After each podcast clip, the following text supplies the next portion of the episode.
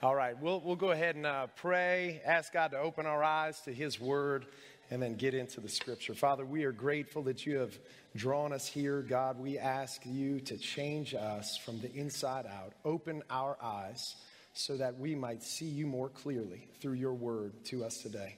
In Jesus' name, amen. So, all the kids, y'all can go ahead and roll out. This is Promotion Sunday, and what that means is every fall we're elevating kids to their next tier if they're changing classes. So that's what's going on here this Sunday. I'll just wait a moment for them to all get on out.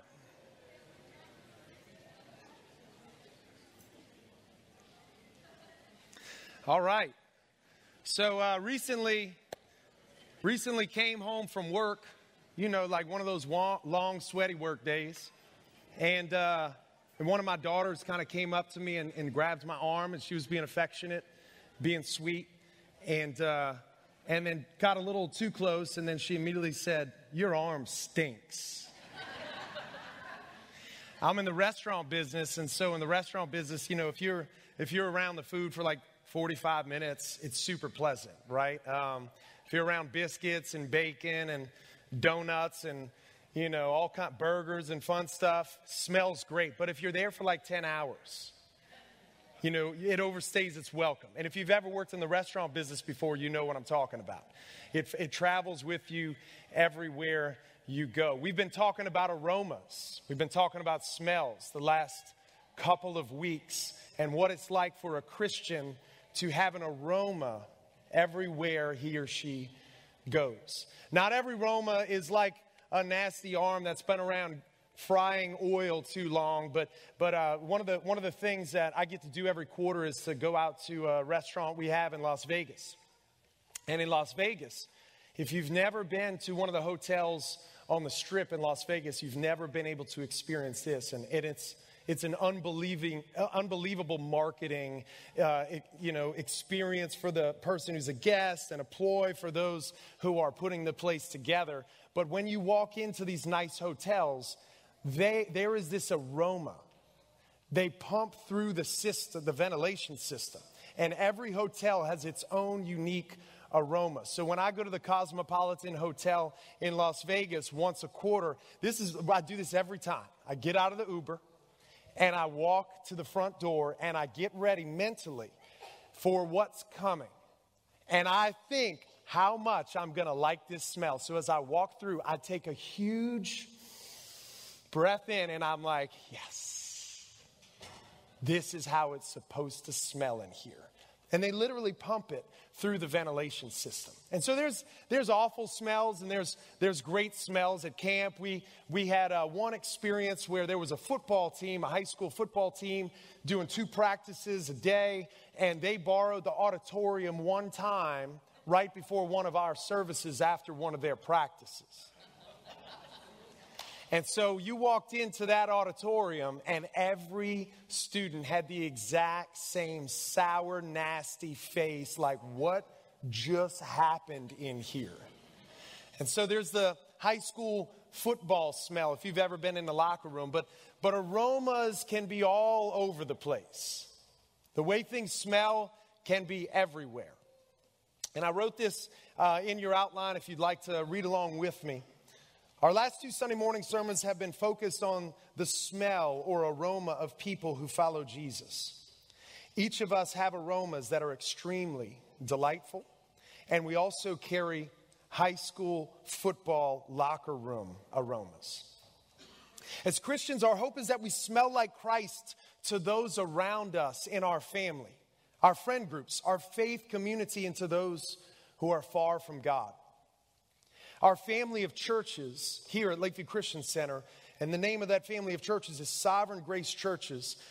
That family of churches has identified seven aromas that we can rally around as churches and as a people of God.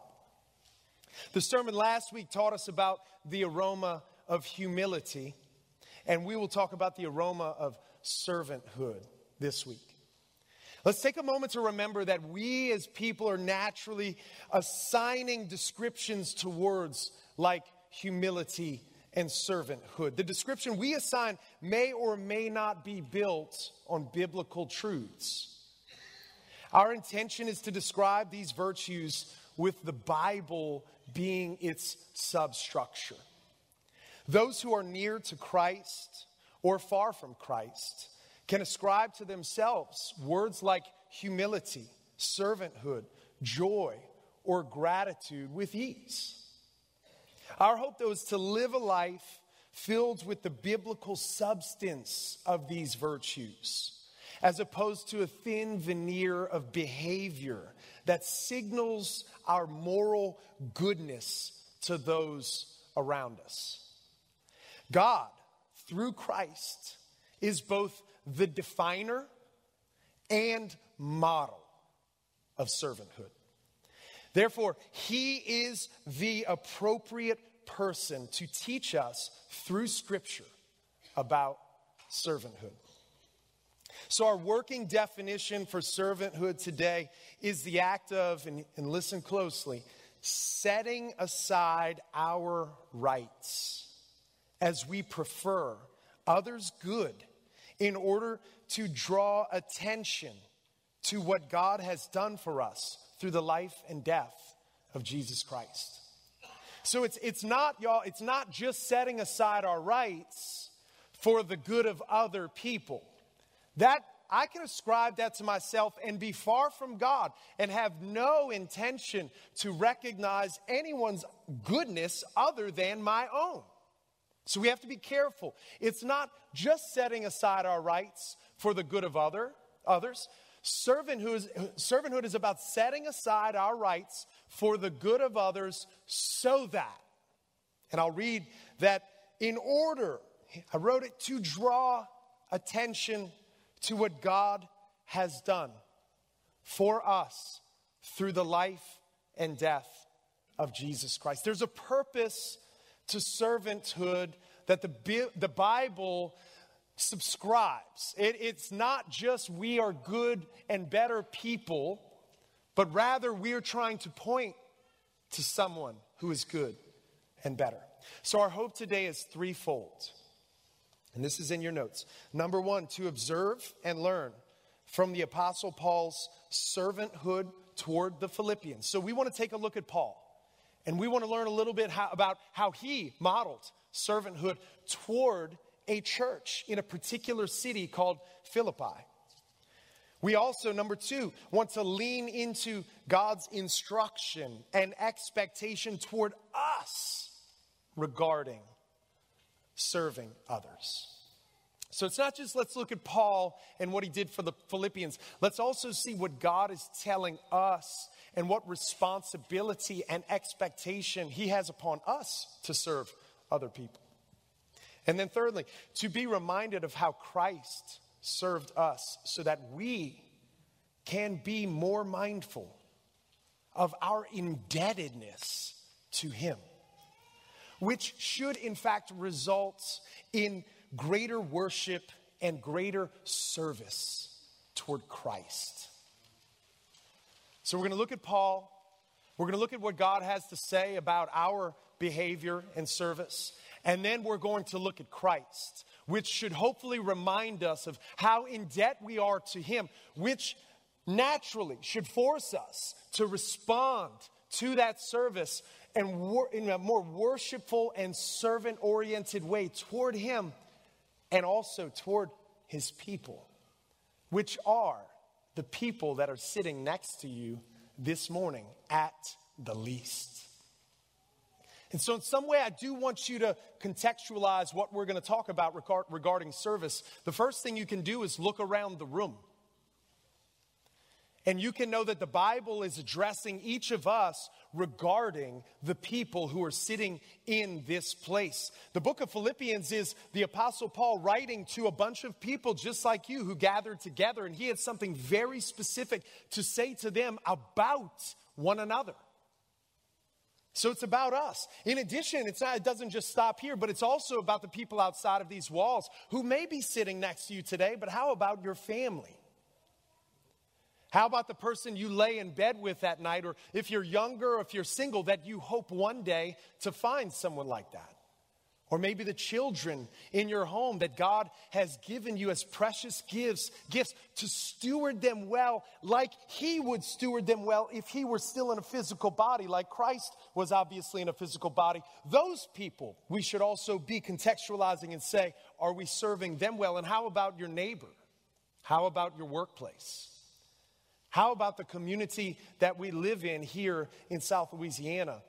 All of these people are represented, I think, here in the scripture, that we have a sense of responsibility toward each and every one to serve them well, much like Christ has served us.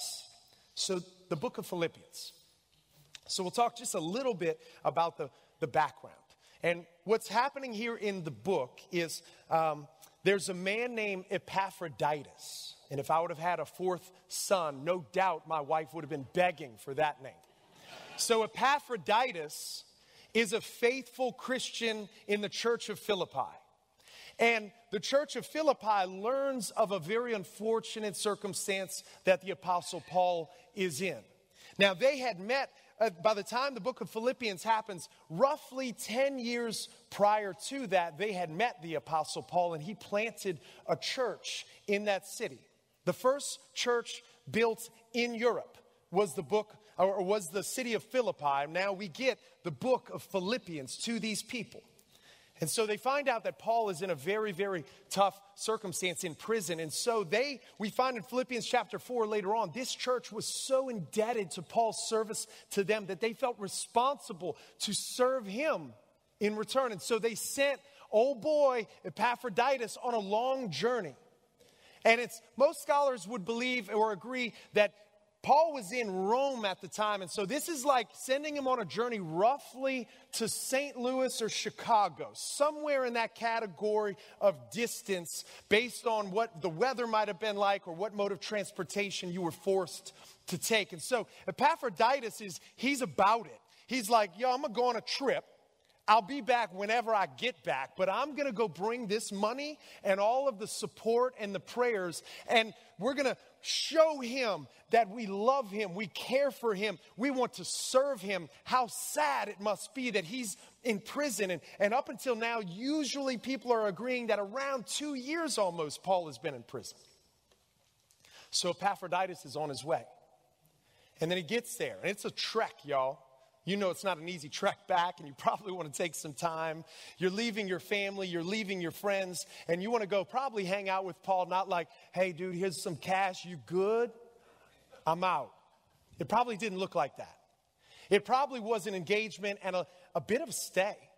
Well, what we find out is that Epaphroditus became very, very ill, almost to death.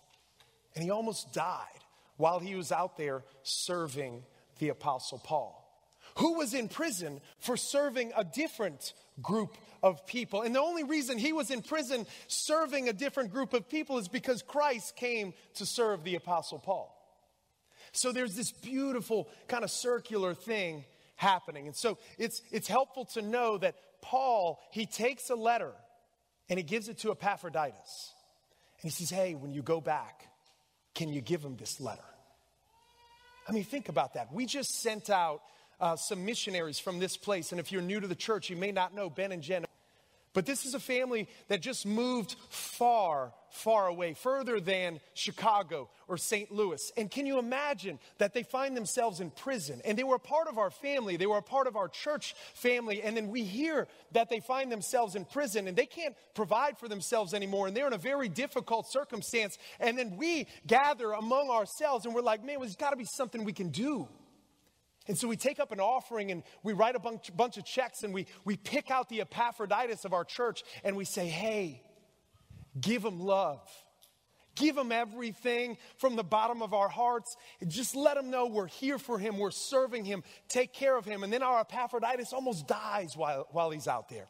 But then God has mercy on him, he heals him, he gives, and then Ben and Jen give him a note and they bring it back to Lakeview Christian Center because email correspondence does not exist and he brings it back.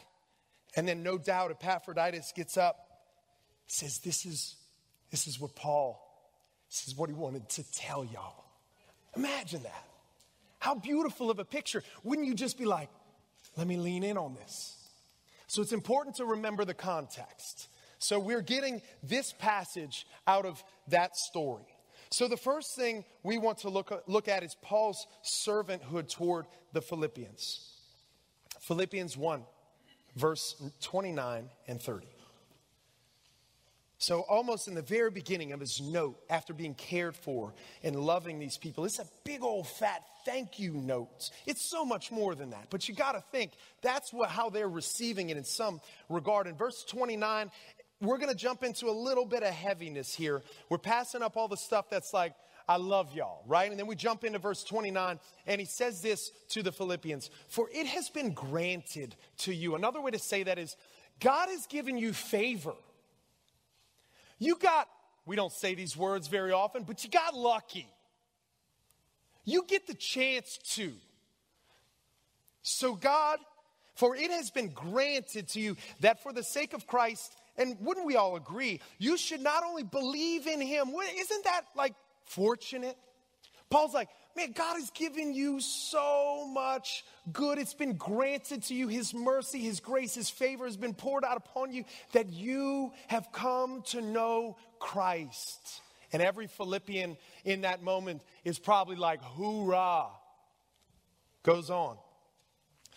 You should not only believe in Him, but also suffer for His sake. Whoa, whoa, whoa. Paul, come on, Paul. I know it's fortunate to be able to know Christ, but to suffer for him. You're saying God has poured out his favor upon me in that there is suffering in my life? You know, it would be pretty easy for any listener, including us today, to be like, I'm good. I'll just take the salvation, but I don't want the suffering. I'll take the goodness, but don't make me do things that I don't want to do. Don't put me in positions where I'm on the underside of power. That, that's not something I'm really interested in. That would be easy for each of us. But Paul has something different in mind in verse 30 in, engaged in the same conflict that you saw I had and now here that I still have. Here's a good question What is the conflict that they saw he had? Because it's different when you see something, but now they're hearing. Epaphroditus goes out because they heard there was suffering. But there was a time where they saw his suffering. And we should lean into what he's trying to remind them of because without it, we might fly right past that and say to ourselves, like, oh, cool verse. We should suffer for Jesus. Paul suffered for these people. Paul served these people and they saw it. And so in Acts chapter 16, if you go take a look at Paul's second missionary journey and you find how he makes his way over to Philippi, you find the very first interaction that he has with the city of Philippi. Is beautiful. So in Acts chapter 16, I'm not going to read the whole thing, verses 6 through 40. So, like when my kids, you know, even still read them, you, you know, those big old books that you're like, dude, they pick out and you're like, dude, I don't want to read you that whole book when they're four years old and you're putting them to bed. So we're not going to read all six through 40. And I like to make things up when I read my kids' books when they were younger as well. So all sorts of fun things happening. Hopefully, I'm not going to make anything up today, but we'll read a little bit and then we'll just talk about roughly what happened after that. And so read with me in verse 6. And they went, this is speaking of Paul, through the region of Phrygia and Galatia having been forbidden by the Holy Spirit to speak the word in Asia. That sounds weird. That God would forbid the Apostle Paul to preach the gospel of Jesus Christ in Asia at that time. But that's what we find. And when they had come up to Mysia, they attempted to go into Bithynia all these weird cities. Metairie would fit in great. Imagine 100 years from now, Metairie doesn't exist. Meta Irai. I'm like, that's what's, we don't know what these places are, but, but these are real places with real people. And so they go into Bithynia, but the Spirit of Jesus did not allow them. So God's at work through Paul to serve a particular people, not just anyone. I mean, we could be in any church in the United States of America. You could be in any church in the world. You could be married to any other person, but you happen to live next door to, sleep in the same bed with, share aisles with, have children who you didn't know what they were going to. God intended those people to be served by you, much like God has intentions here to forego and to not be deeply rooted and connected with a particular people for the sake of another people. And so Paul is being prevented from going to Asia. So, in a vision appeared, verse 9, to Paul in the night, a man of Macedonia was standing there urging him and saying, Come over to Macedonia and help us. And when Paul had seen the vision, immediately we sought to go on into Macedonia, concluding that God has called us to preach the gospel to them. So he gets a vision in the night, and it's a man in Macedonia. Come preach. We need help. And then he concludes God has been not allowing me to go here so that I might go here. God is intentional about who he puts us around to serve. Verse 11.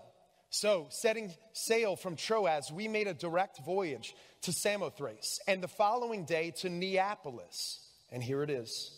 And from there to Philippi. He went west. He wanted to go east. But God made him go west. And he ended up in Europe. The very first church that was ever founded in Europe was Philippi. This is so setting sail, he finds himself from there to Philippi, verse 12, which is a leading city of the district of Macedonia and a Roman colony we remained in this city for some days. Now, look, what we're about to read in Philippians or continue on, this about a decade before, roughly 10 years prior, they end up in Philippi.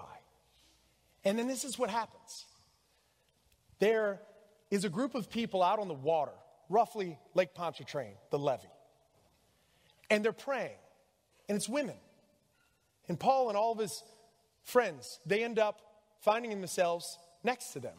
And then there's one woman in particular, Lydia, who's a God-fearer, and but not a Christian.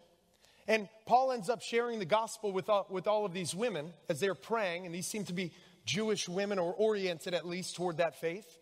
And then Lydia, God opens her heart. She's a seller of purple things. We don't know what that means, but maybe beautiful fabric. But this is purple Lydia. And so she is saved. And so she says, Hey, why don't you come back with me to the house? She's a woman of many means. We can take care of you and give you, you know, rest and food. And I need to hear more about this stuff. And I need my family and my home to hear more about this stuff. So Paul complies with them and with her and goes back. And then he continues to go to that place of prayer. And then one day when he goes to that place of prayer, there's a girl who's a slave, and she is a fortune teller, and she is owned by men. And those men make money off of this poor girl who is demon possessed, who can tell the future. And so she's reading tarot cards. It didn't start in Jackson Square, y'all, although it seems like it did, huh? So she's reading tarot cards, and then Paul, I love the language in the scripture, says, he just becomes annoyed because she's following the, the apostle and his friends and proclaiming, These dudes know what's up. Listen to what they got to say. Now, when you have a demon possessed woman saying good things about a Christian, that would make you a little uncomfortable, rightly so. And she's following him around day after day after day. And then eventually he turns around and he becomes annoyed. And then he says, In the name of Jesus, for this woman's good, he casts out the demon, and she is no longer filled with that demon. What a weird entrance into Philippi. And so then the owners of that girl, they get mad, big mad, because they just lost their income. So they go lying on Paul and all of his friends, and they go tell all the government, these guys over here are causing a ruckus, and it's not cool. We got to do something about it. I suggest you beat them. So naturally, they beat them. They flog them, and then they put them in prison. I wonder if this is what the Philippians might have been thinking about when Paul said, You saw what happened to me. You saw how I served you. You saw how I suffered. You saw how I sacrificed. You saw how I was at the expense of your good. And then he goes to prison, and then an earthquake happens. And then, all of miraculously, as they're worshiping, before the earthquake, they're worshiping, it happens, and all of their stuff falls off. God intervenes and they become free. And then the prison guard, he goes and grabs his sword and goes to fall on it to commit suicide. And Paul says, Whoa, whoa, whoa, whoa, we're all here. Because the man naturally thought, This is my life. All of the prisoners, they're gone. But he says, Nope, we're here. And he says, Y'all, you're still here. I see what's happened. What must I do to be saved? And then he, he takes Paul and the friends to his house. They preach the gospel to him, and that whole household is saved. I wonder if that prison guard is reading the letter from Epaphroditus when it comes from Paul. I wonder if Lydia, who remembered being at Lake Pontchartrain praying, and then who watched the woman have the demon cast out, and then watched as those rods were beaten into Paul, and then watched him go to prison, yet still worship, suffer, sacrifice, serve. I wonder how many other people were there that day when they saw this. And he says to them, engage in the same conflict that you saw I had, and now hear that I still have. He's in prison again for a different church. And we're wondering if we should volunteer at church once a month. I mean, it's like, wow, Paul. You know what I've been through. Okay, so he reminds them about, about his service to them. So now we're going to look at, Paul, at God's instruction and expectation toward us regarding serving others. So, chapter 2, verse 1. Coming right off of that. You remember, y'all, right? So, coming right off that, verse 1. So, if there's any encouragement in Christ, any comfort from love, this is an argument of, of obviousness. It's not like, so if there's any encouragement, maybe it's up to you. No, no, no. It's like, so if there's any encouragement, because you know there is. That's the position he's taking to them. He's, it's not up for grabs, it's, a, it's an argument of strength. So if there's any encouragement in Christ, which there is, another way to say this would be since there is encouragement in Christ, since there is comfort from love, since there is participation in the Spirit, since there is affection and sympathy, complete my joy by being of the same mind. Imagine this dude's putting on a clinic right now. He's educating these people on what servanthood is. Hey, y'all, remember? Remember what I did? If there's anything you've received from God, if there's any love, if there's any comfort, if the Holy Spirit has become a part of who you are and has reorganized your whole life, if you have any sympathy or love, then be of the same mind. He's talking to a group of people. Later on, chapter 4, verse 2, there's two women that he calls out by name. And there's some strife between these two women. And I can't help but think that right here, those women are thinking to themselves, He's talking to me, and he doesn't even know it. Because my mind is this way, and your mind is that way. And I think I'm right, and I think you're wrong. And this happens all day in families and in churches, in workplaces. There's all sorts of positioning of power and grabbing for advantages and saying that I've done enough and you've not done enough. If there's anything that you've received from Christ, would you please have the mind of Christ toward one another? Have the same mind. What mind is he asking them to have? Very simply, the mind of Christ. The model of Paul, that they would get along. He goes on. Complete my joy by being of the same mind, having the same love, being in full accord and of one mind. I mean, you got to imagine they're just sitting there. If there's any disconnect, if there's a lack of unity, if there's a lack of service, if there is selfishness in their lives, they have to be reflecting right now in this moment and saying, why have I gotten so far off track? Why am I still not forgiving these people? Why am I still so selfish with my time? Why do I make everything about me? Think about what Paul has done. Think about what Epaphroditus has done. He nearly died. He's still in prison. He comes back, and Paul is loving us and encouraging us. If God has done anything for you guys, remember what I did for you. And in a, in a moment, he's about to remind them about what Christ did for them as well. But remember, remember and have unity. And we're wondering if we should serve once a month at church. It's so much more. So much more. And now he goes hard. You ready? That was the soft stroke. Do nothing from rivalry or conceit. Certainly, you are exaggerating, Paul. Nothing? Y'all know what a good rivalry looks like? Like, this is me. I know I'm in a good rivalry when I think to myself, I don't want him to get hurt to the point of having a surgery and we won't play them in a few weeks as a result but I wouldn't mind it. I remember in high school, basketball was like ultra competitive, and I just wanted to beat everyone's brains out.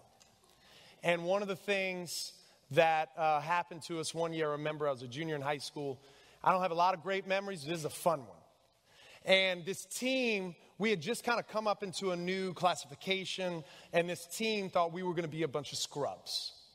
We're poor in basketball. And so they invite us to be the team they play against for homecoming. You know, like you always invite the team that you're going to beat for homecoming because that you want all the girls and all the guys and school spirit and cheerleaders and basketball players to be like, aren't we good for a day? And so they brought us through.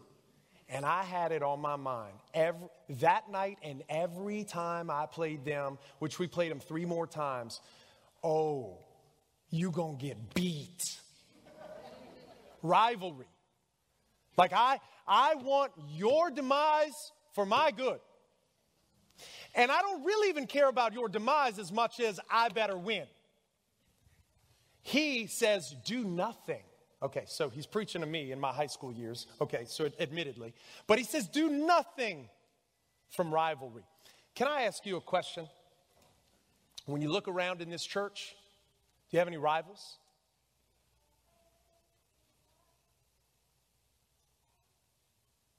When you think about your home, you have any rivals?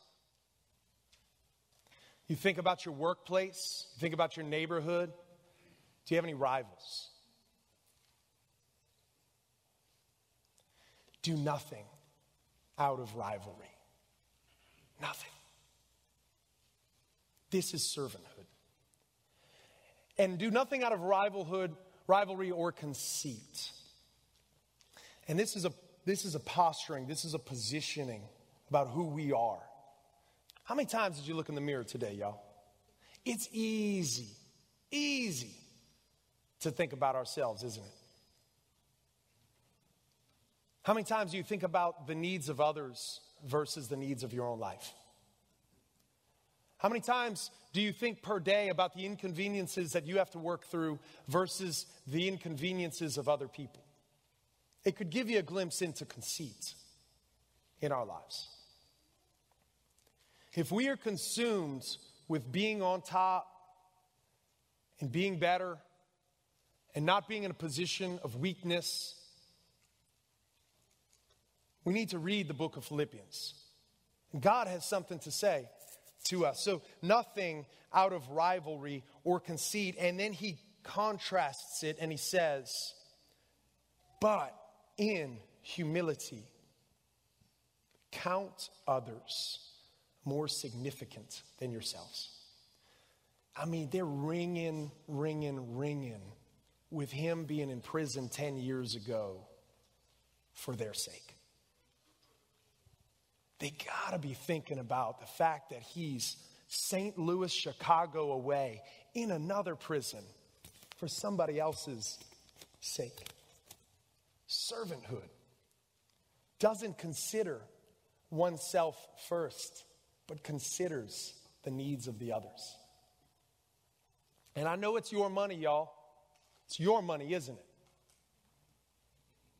And I know it's your possessions. It's yours, isn't it? Why? Because you worked hard for it. And they're your kids, and no one can tell you about your kids. Why? Because they're your kids.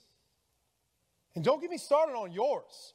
And don't, don't get me started on all the things that I could say about you. Man, this just doesn't sound like what Christ did for us, does it?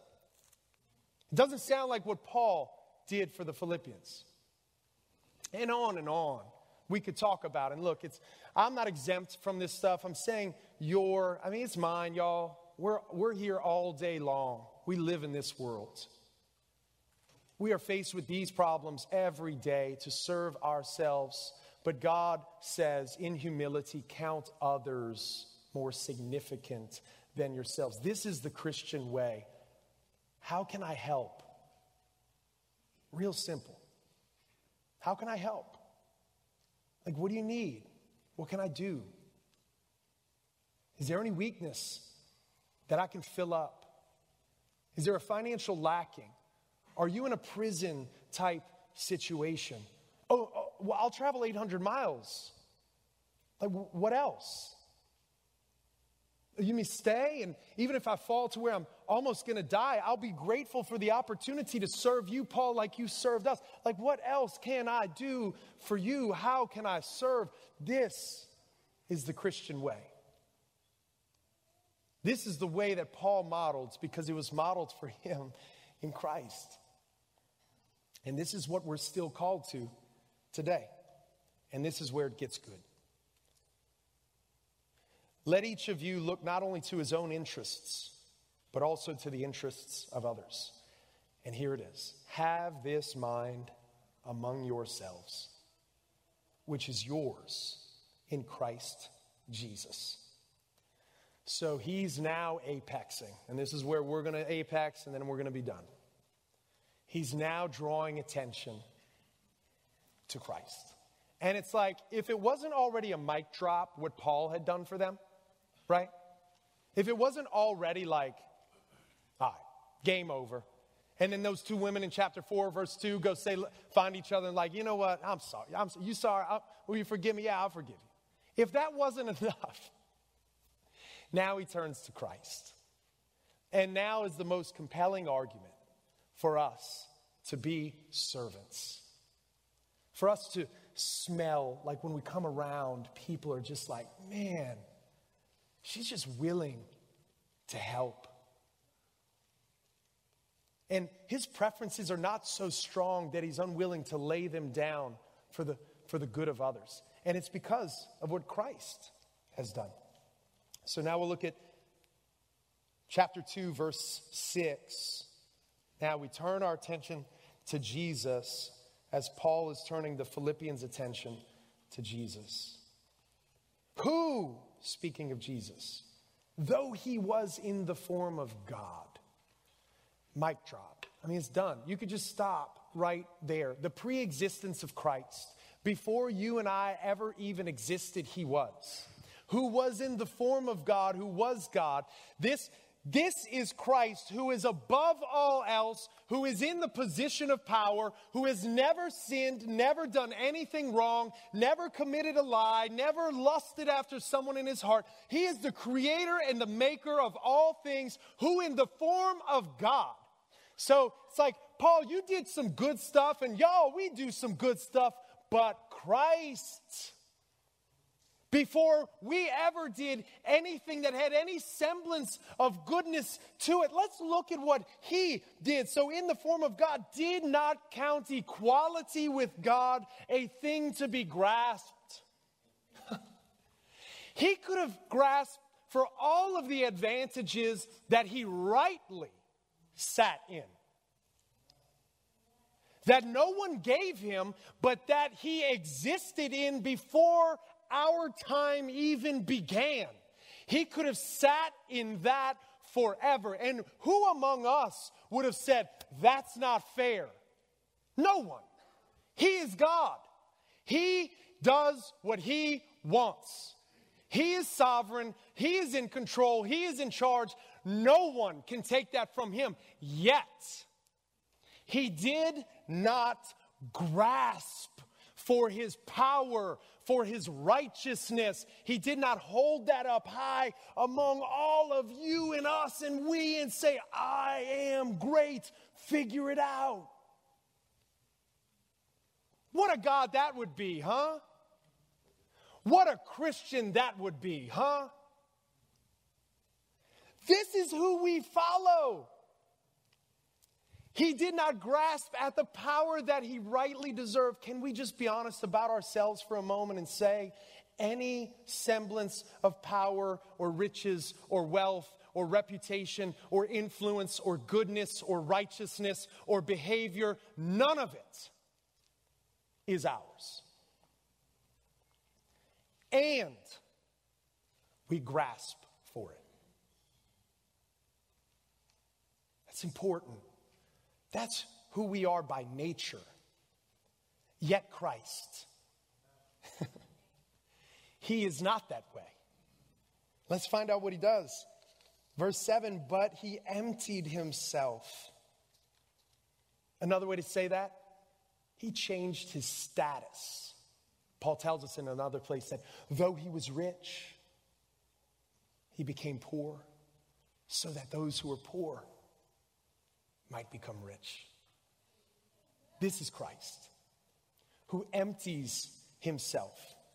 And he doesn't just empty himself in any old, good old fashioned way. By taking the form of a servant. Another word there, right word, would be slave. Okay. This is just getting silly, is what this is. This is like me picking up a, ki- a kid's book and making up what the king of the universe does as they're falling fast asleep. And I'm, and instead of me saying, and the king ruled for all of his days and they all lived happily ever after, I say, hey, let me switch it up. And the king became a peasant. And not only a peasant, but then he became a slave to the other peasants so that they would be put into a better position. The end. And my daughters look at me and laugh and say, Daddy, what really happened? And this is the story of Christ. This is what really happened. He takes on the form of a slave, being born.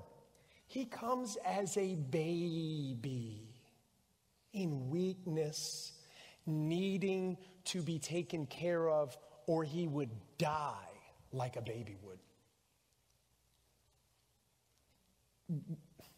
I mean, it, it just continues to get more silly, doesn't it? Yet this is our God.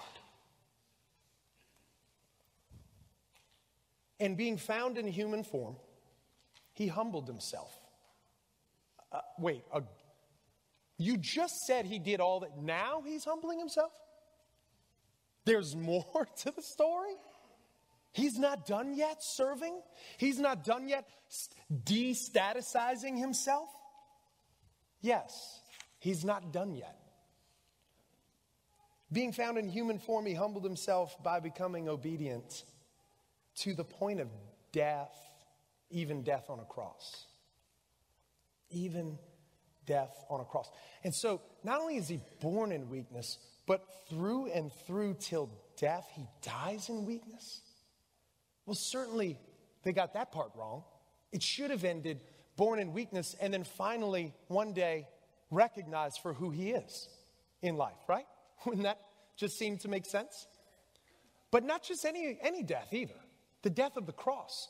The death that the Romans came up with, that they didn't even kill their own people by that death. They wanted that for the worst of the worst of the worst. And they wanted to be the most tormentuous, oh, like, wow, I can't believe you would even come up with such a bizarre and spectacular way to kill the worst of the worst people. This was the apex of all ways to die, yet Christ dies like that. And he's displaying something, Christ is, through his condescension, not grasping and not saying, I must have status. He's displaying something by coming in the form of a baby, in weakness, in the likeness of men. He's displaying something by living a life that still is pretty chill all the way through death He's displaying something that he ends up on a cross, naked, bloody, in public for all to see. He's displaying what it looks like to be a servant. Is it any wonder then that Paul rightly responds to that like this? Doesn't it kind of make sense? Oh, well, well, well if he did that, well, then me. Right? This is just logical conclusion. It doesn't, it doesn't take like spirituality. Like you could believe this, and after you believe it, you don't have to pray about it. It's not like, hmm, what should I do now? It doesn't sound like that. It sounds like this. Well, well, if well, if he engaged in that suffering, if he engaged in that servanthood, I probably should too. And then it looks like this God, what do you want me to do? Because, like, really, anything is appropriate for you to ask. Anything. And this is what Paul does. And this is what he models to the Philippians. And then he tells the Philippians, hey, if you ever received the love of Christ, remember the story I told you? Can you at least get along? Can you at least serve each other? Can, can you at least figure it out? And no, we're not talking about one hour of serving at church. This is like, that's, that's like, oh, it's silly. We're talking about life. We're talking about our disposition every day as Christians. We're talking about the unborn. We're talking about those in foster care. We're talking about those who are on the other side of power in this place, in our home, in the neighborhood and community we serve. We're talking about that, living a life that reflects the image of Christ. And it looks like you're condescending to serve in weakness so that others. This is servanthood. This is, this is why Christianity still exists today because of the good works of Christians for millennia now that have been going on. People who have been going to prison for thousands of years to serve. People have been sacrificing their whole lives. They're giving away their paychecks. They're starting hospitals and orphanages. They're figuring out education systems. They're writing all sorts of laws based on this. This is Christianity. This is servanthood. We would do well to reflect upon these scriptures and ask God this Do I smell like that? Like when, when people come into my home, my hotel, does it pump through the system when they interact with me? Do they have stories to tell? Can they see and look, this isn't about salvation. This isn't about looking a certain way. This is about modeling to draw attention to the one who ultimately served us well. And it should be pumping through the ventilation of our lives. When we walk out of the auditorium, it should smell like high school football two a days. It will be distinct. It should be real. When someone gets up close to our arm, they should be like, hey, good to see. Oh my gosh, you have a distinct smell. Where have you been for the last 10 hours? This is our faith. This is Christ. But it doesn't end there. Thank God. It doesn't end on a cross in weakness. Therefore, God has highly exalted him. So he raised him from the dead and bestowed on him the name that is above every name. That thousands of years later, we are still talking about the name that is above every name Yahweh, God, our Father, the Creator, Christ Jesus, who condescended, the name above every name, so that at the name of Jesus, every knee should bow. Every knee? Yes, every knee. Whether it's now or in eternity, everyone will know Christ is King. So that at the name of every of Jesus, every knee should bow in heaven and on earth and under the earth. And yes, Satan and his demons will confess. Every tongue will confess that Jesus Christ is the Lord Yet Christ is still giving glory back to the Father. He finishes on the same note that he always lived in. Glory to God. Beautiful picture. Y'all, we're wondering about silly, small things in life. I know you got a lot of kids. I know you want to get married. I know you got a lot going on. I know COVID has affected revenue. I know, I know, I know, I know, I know. But there's something greater. There's a cause, there's a reason, there's something else. And it looks like Christ. And we give up, we relent. So when we worship, we can kind of say, like with open hands, like, God, what? And we're worried about how we look and we pay more attention to the clothes that we wear. And we don't know what it looks like to pray or to read our Bible because there's no time. While Paul's sitting in prison, while Christ is condescending, and all of those things done for us, yet we're busy. Man, God is good in that He continues to be patient with me and you, isn't he? He's good. And the story doesn't end like woe is you and woe is us. The story ends us looking up at Christ and with worshipful hands, how could you? That's what it looks like. And then it finishes when we go out of this church and it says, God, what can I do? How can I serve? And so I put a few questions that I'm not going to go over, but in your handout or in the app, if you have, reflect upon these five questions.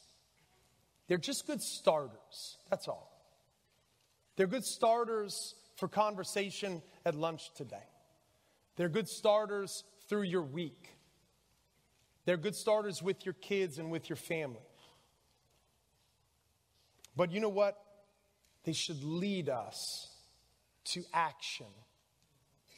And it's called servanthood. Let's all stand up and we'll pray and we'll sing.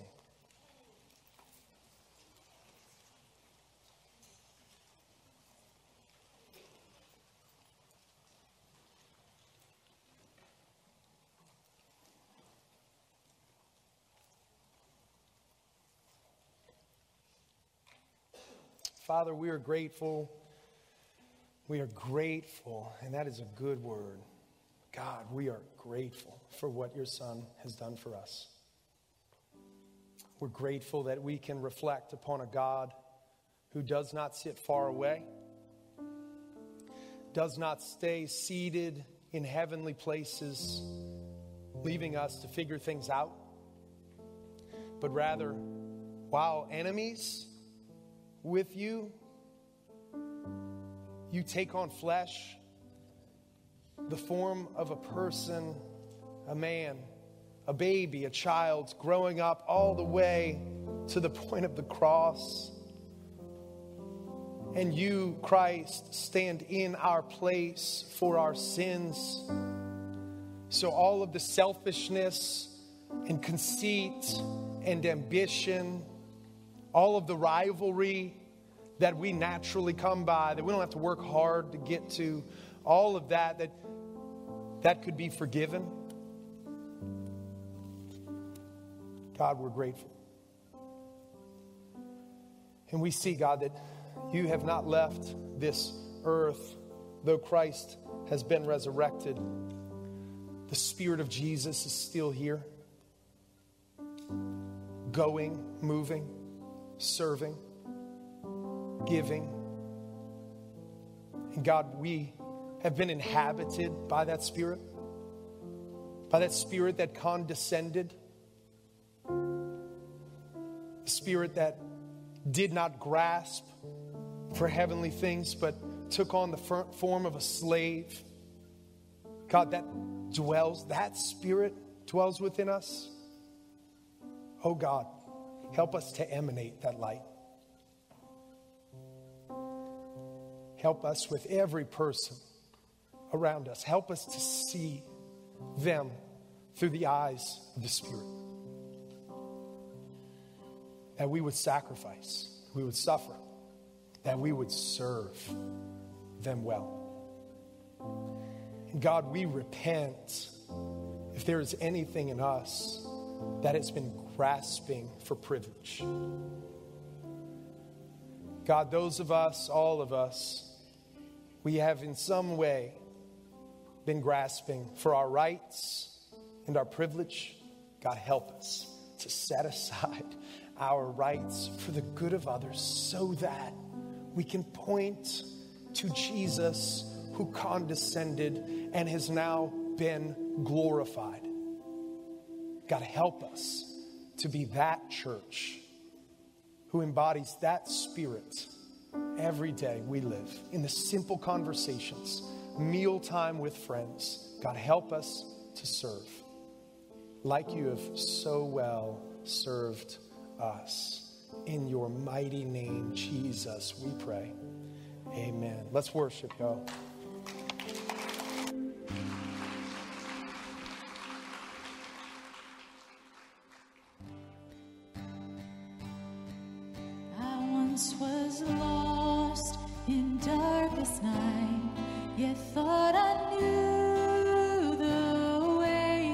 Different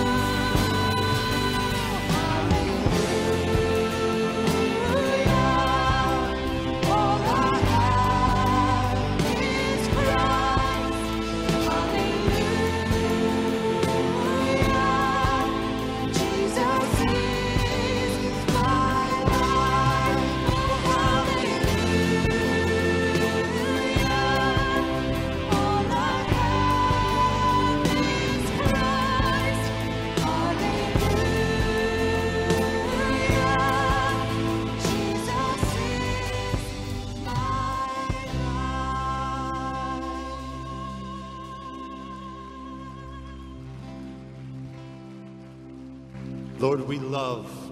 We love like you did and like you do because you first loved us. Walk with us this week, Lord, as we step out into our world to be servant minded, to count others as more valuable than ourselves as we love the community around us. In Jesus' name, amen. Have a great week, guys.